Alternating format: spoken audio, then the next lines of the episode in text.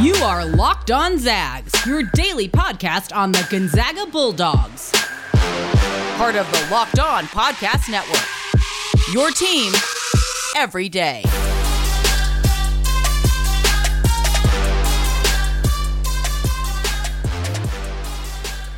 Welcome to another edition of Locked On Zags, part of the Locked On Podcast Network. I'm your host, as always, Stephen Carr. Today's episode is being brought to you by Rock Auto. Amazing selection, reliably low prices, all the parts your car will ever need. Visit rockauto.com and tell them Locked On sent you. Today is Thursday, May 20th, and after watching the Warriors and Lakers last night, I feel bad for the Utah Jazz and the Phoenix Suns.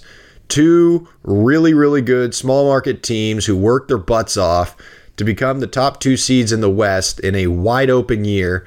And in all likelihood, they get to face the defending champion Lakers with LeBron James and Anthony Davis.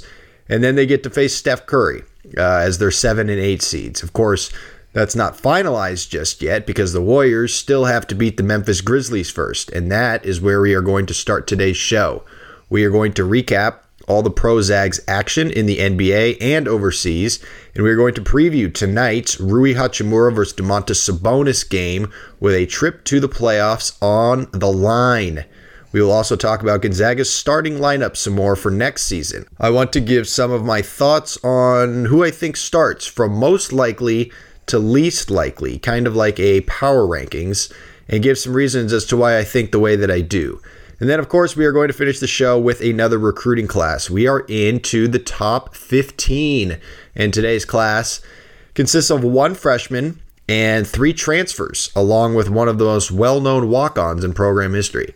Like I said, we are starting today with a recap of Pro Zags. And let's start in the NBA because Brandon Clark did not play in the play-in game for the Memphis Grizzlies, and it wasn't because of injury. It was a coach's decision not to play Brandon Clark, and I believe that's the first time all season that that has happened. He had been a consistent rotation player, getting anywhere between 15 and 20 minutes pretty much all year long. So the decision um, was shocking to a lot of people watching the game. I tried to find if there was an injury or a reason why, and it seems like he simply just wasn't asked to play today.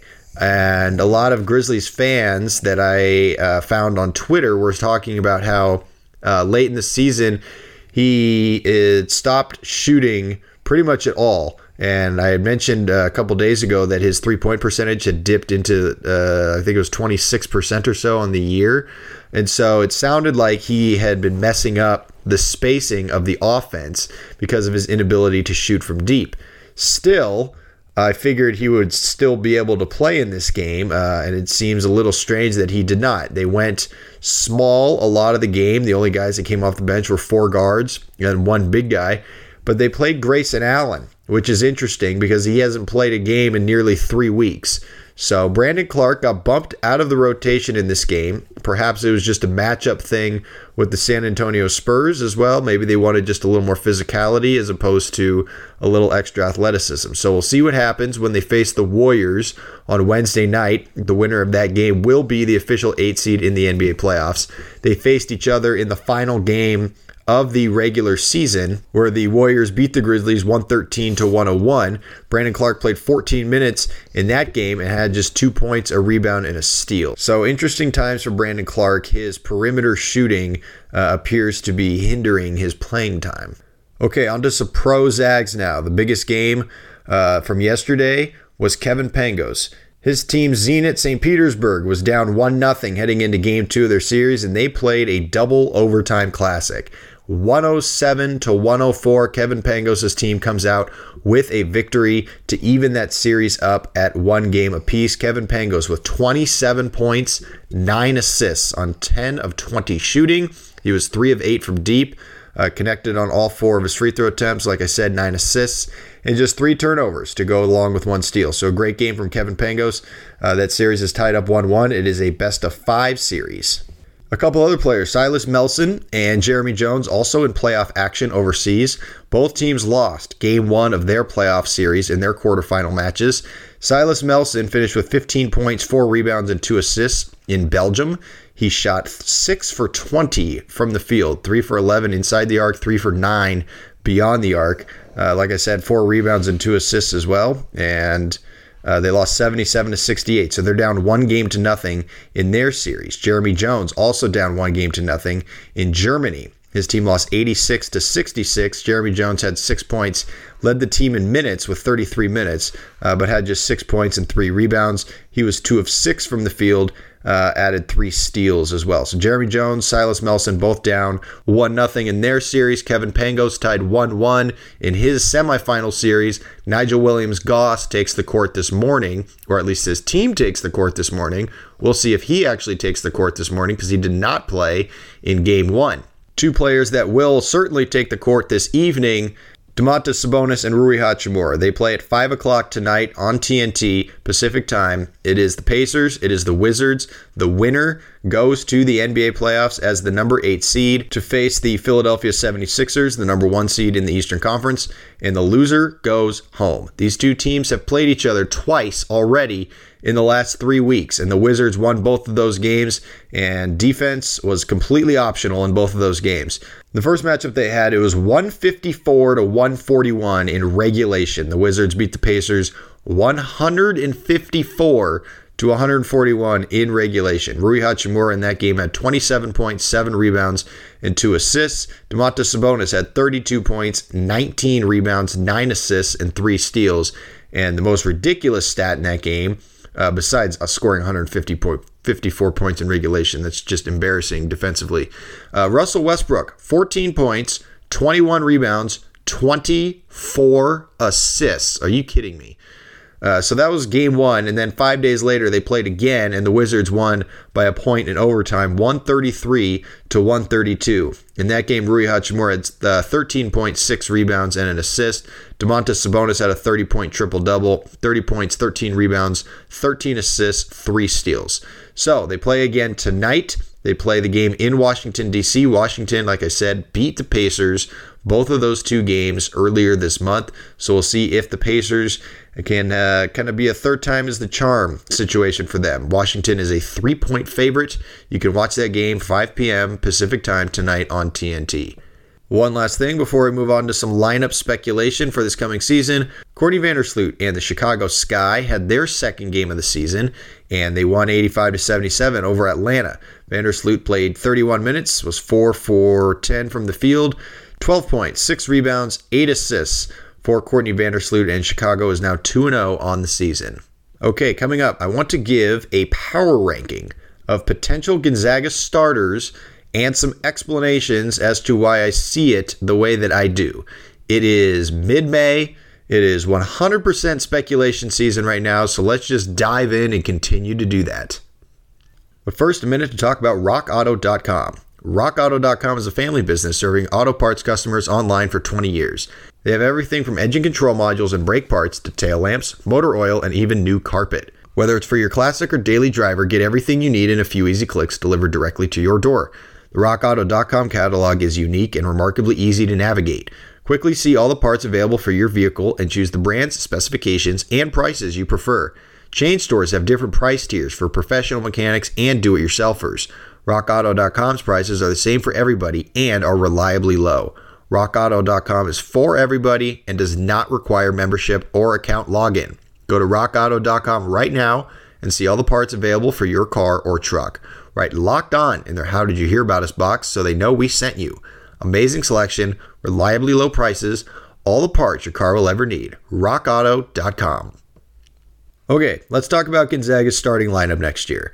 It is still speculation season, like I said. We're all going to be speculating all the way until uh, Kraziness in the Kennel and the exhibition game and that first opening tip off in November. This is how I see it right now. Andrew Nembhard is a lock to start at point guard. Chet Holmgren is basically a lock, a 98% lock to start at the four. Drew Timme is 100% lock to start at the five. So there you got you three starters, and then you've got six players essentially fighting for two spots.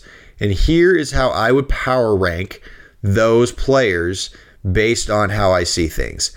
I think Rasir Bolton is the most likely to start out of those six because Gonzaga values experience. They value his uh, ability to score the basketball. He's really good in ball screens. He's really good uh, playing downhill, and he's really, really good playing in transition. And I think that's going to shine early on in practices. Uh, he's played three years at a high level. Uh, he played in the Big 12 his last two years. He was an all conference performer. He played really, really well against Baylor and Oklahoma and all of the top teams in the Big 12. The kid knows how to play basketball, and I think his experience is going to shine uh, enough for Gonzaga to start him uh, in that starting lineup.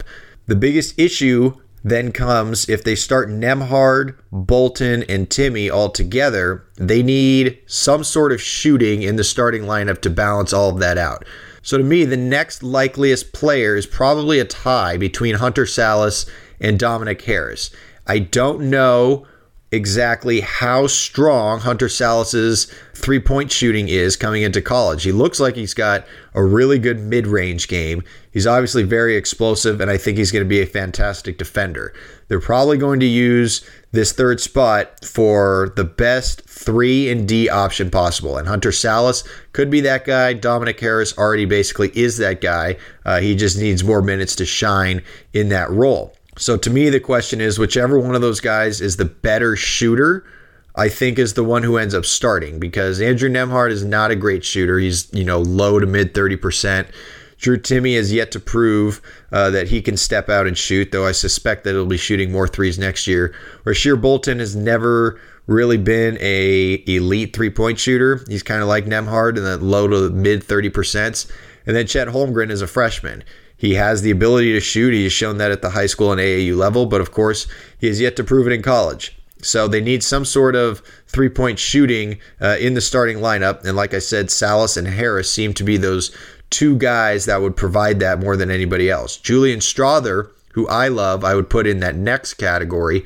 I don't think he starts because I don't think he shoots it well enough, but I think he's the perfect player to play 15, 20 minutes and get you, you know, 8 to 10 points off the bench in a hurry. I think by the end of his career, he could average 15 to 20 points. He is a walking bucket. His three point shooting has certainly improved since when he uh, came into uh, Gonzaga as a freshman last year. It wasn't great in high school and at the FIBA level, uh, but he had you know moments last year where he was hitting two in a row, three in a row, and he would come into games. So uh, I think it's there, but I don't think it's consistent enough um, for them to start him. I think he's going to be kind of in that energizer bunny you know, get a bucket off the bench uh, kind of role uh, next year. And then when he's a junior or his third year in the program, I guess, depending on how he ends up using this extra free year of eligibility. I don't know how all that's going to work, but um, his third year in the program, I think he's going to be an absolute shining star. I'm super high on Julian Strawther. I just don't think he starts uh, on this year's team, but of course, he's going to have a big role. Behind him, I would put Anton Watson. I don't think he's going to start either because I don't think they're going to start Chet and Timme and Watson. The more likely scenario than starting all three of those would be to start Watson and Timme and bring Chet off the bench, which I don't think has been talked about a ton by uh, many people. I think uh, Alyssa Charleston actually mentioned that as a possibility on uh, Larry Weir's podcast yesterday, and I hadn't really thought about that, um, just given that Watson has, you know, two years of experience under his belt. Chet hasn't proven anything yet, and he still is going to have to go in there and prove stuff. And if the coaching staff wants to use Chet Holmgren off the bench like they did Zach Collins, I suppose that could be an option. But having the number one recruit in the country come off the bench uh, to start the season uh, seems like an interesting decision and not one that many people are expecting. So I expect Chet Holmgren to start. I expect Anton Watson to come off the bench. Um, and I expect Anton Watson to be a lot more aggressive this year. But like I said, I don't see him and Chet and Timme all playing together in three big lineups very often. And with Kaden Perry's back injury, figuring into the situation, and I don't think Ben Gregg uh, is in a spot to play expanded minutes quite yet.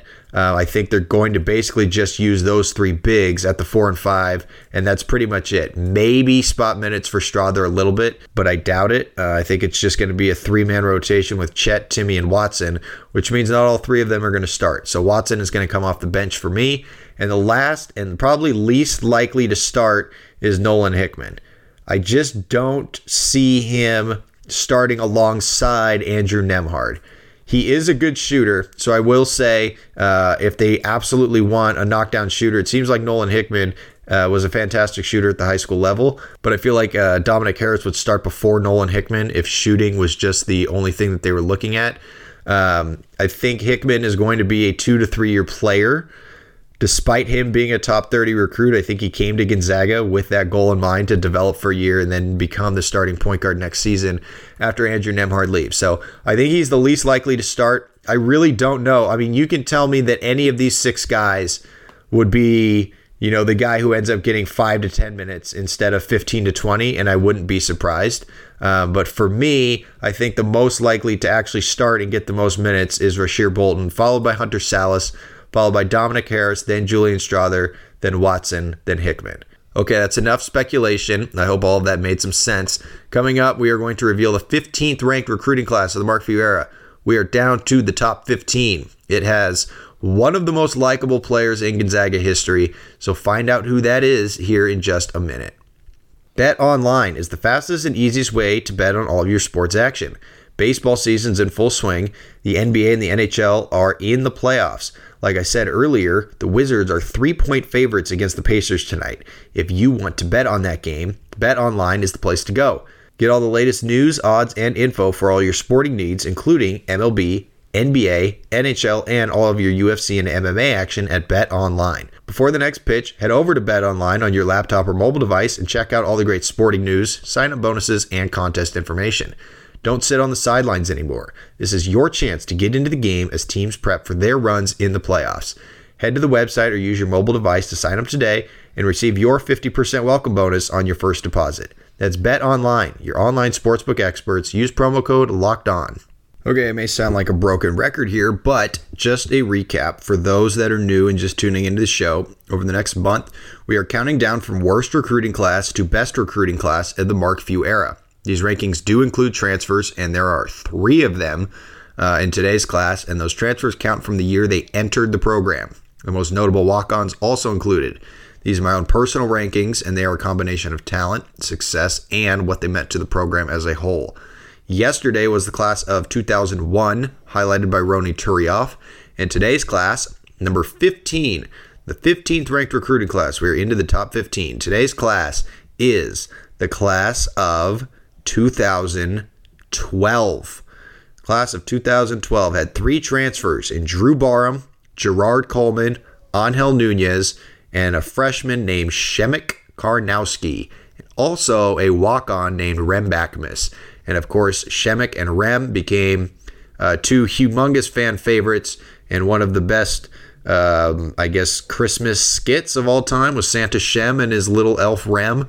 And that will always be one of the funniest uh, off court moments in Gonzaga history. Let's talk about those three transfers and start with Drew Barham. Drew Barham came in from Memphis. He played two years in Memphis in Conference USA, sat out for a redshirt season, and then played 64 games for Gonzaga. He was kind of in and out of the rotation. His minutes kind of fluctuated a little bit on that uh, 2013 team. That was the number one team in the country for the first time in school history. And then uh, he started six games and played nearly 20 minutes a game the year after in the uh, 14 season.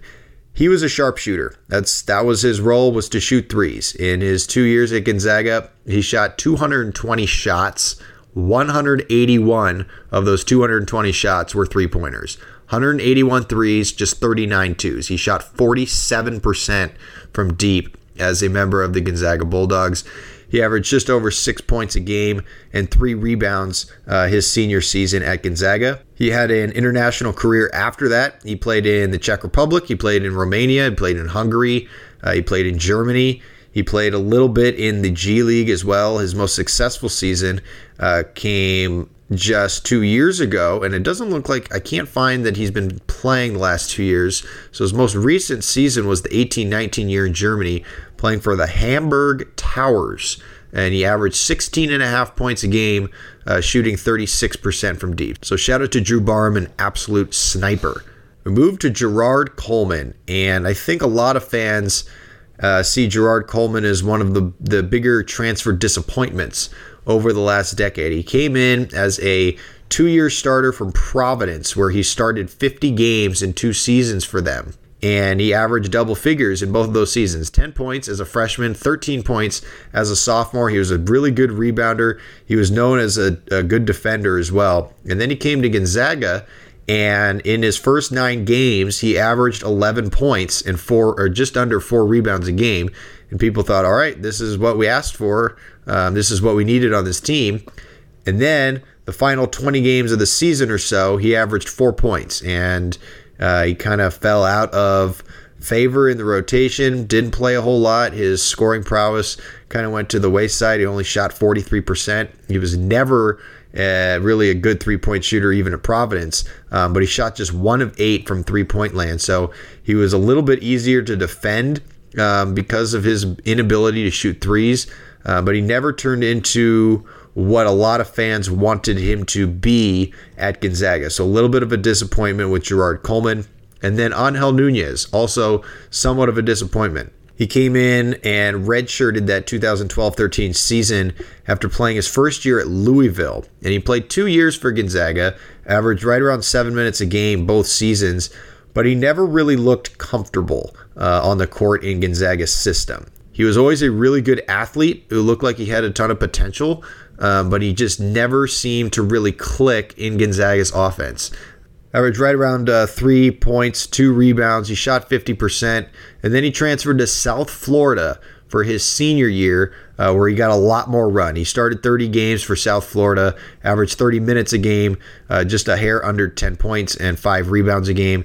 And then he actually had a cup of coffee in the G League this past year, which I did not know, but I was doing some research on him. And he played six games in the G League in the 2019 uh, 2020 season for the Long Island Nets. He also spent a year in France in 2017, uh, where he played 19 games in France and averaged four and a half points a game. So, Angel Nunez, kind of like Gerard Coleman, uh, a player that uh, a lot of fans had really high hopes for because of their athleticism uh, and potential, but never really turned out to be exactly what they hoped for. Przemek Karnowski, on the other hand, everything you could hope for and more.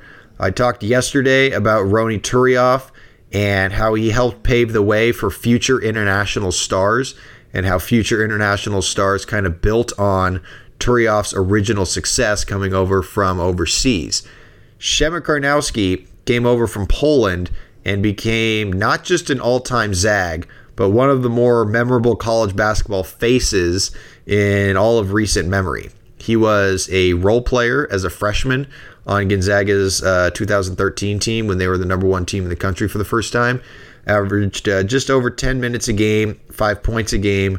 And then as a sophomore and junior, he entered the starting lineup and started 73 games over those two seasons.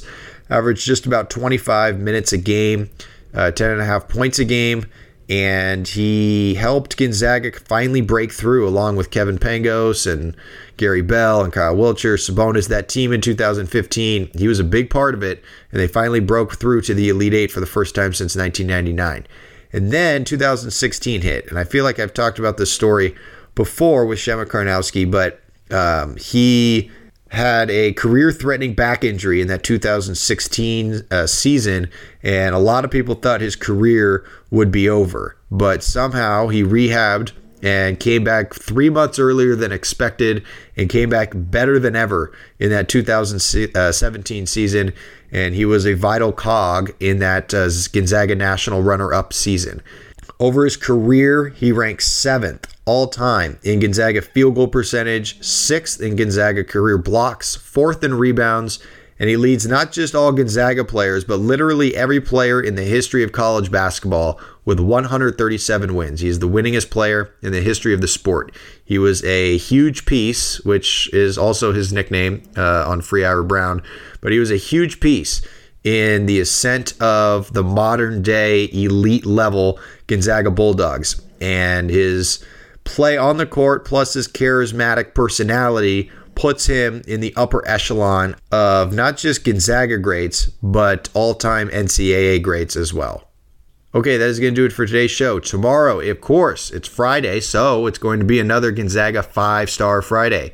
We have a story to read from a listener named Liz, and we are going to preview Gonzaga's baseball series coming up this weekend with the San Francisco Dons. Gonzaga is looking to win two of three or even get a sweep and hopefully hold on to a chance at hosting a regional in the NCAA tournament. So we're going to talk about that tomorrow. We'll recap the Sabonis versus Rui Hachimura game, and we'll give you a preview for the weekend for all overseas Zags in the playoffs. Don't forget, you can tune in to the Locked On Today podcast with host Peter Bukowski. Today on the show, they're talking about the Warriors and Lakers game and how Steph Curry's performance just wasn't quite enough to beat LeBron James and LA. Get more of the sports news you need in less time with the Locked On Today podcast. Follow the Locked On Today podcast on the Odyssey app or wherever you get your podcasts. Don't forget, you can also rate and subscribe to this podcast. Please leave a review with your Gonzaga story. I will read them tomorrow and every Friday on the show. You can follow me on Twitter at scargo. That's at S K A R R G 0. You can follow the podcast on Twitter at Locked On Zags. If you want to email the show with your story or any questions or ideas, comments, concerns, anything you want to say to me, feel free to do so. LockedOnZags at gmail.com. Everybody enjoy your Thursday. We'll see you back here on Friday morning to preview the weekend. It is a great day to be a Zag.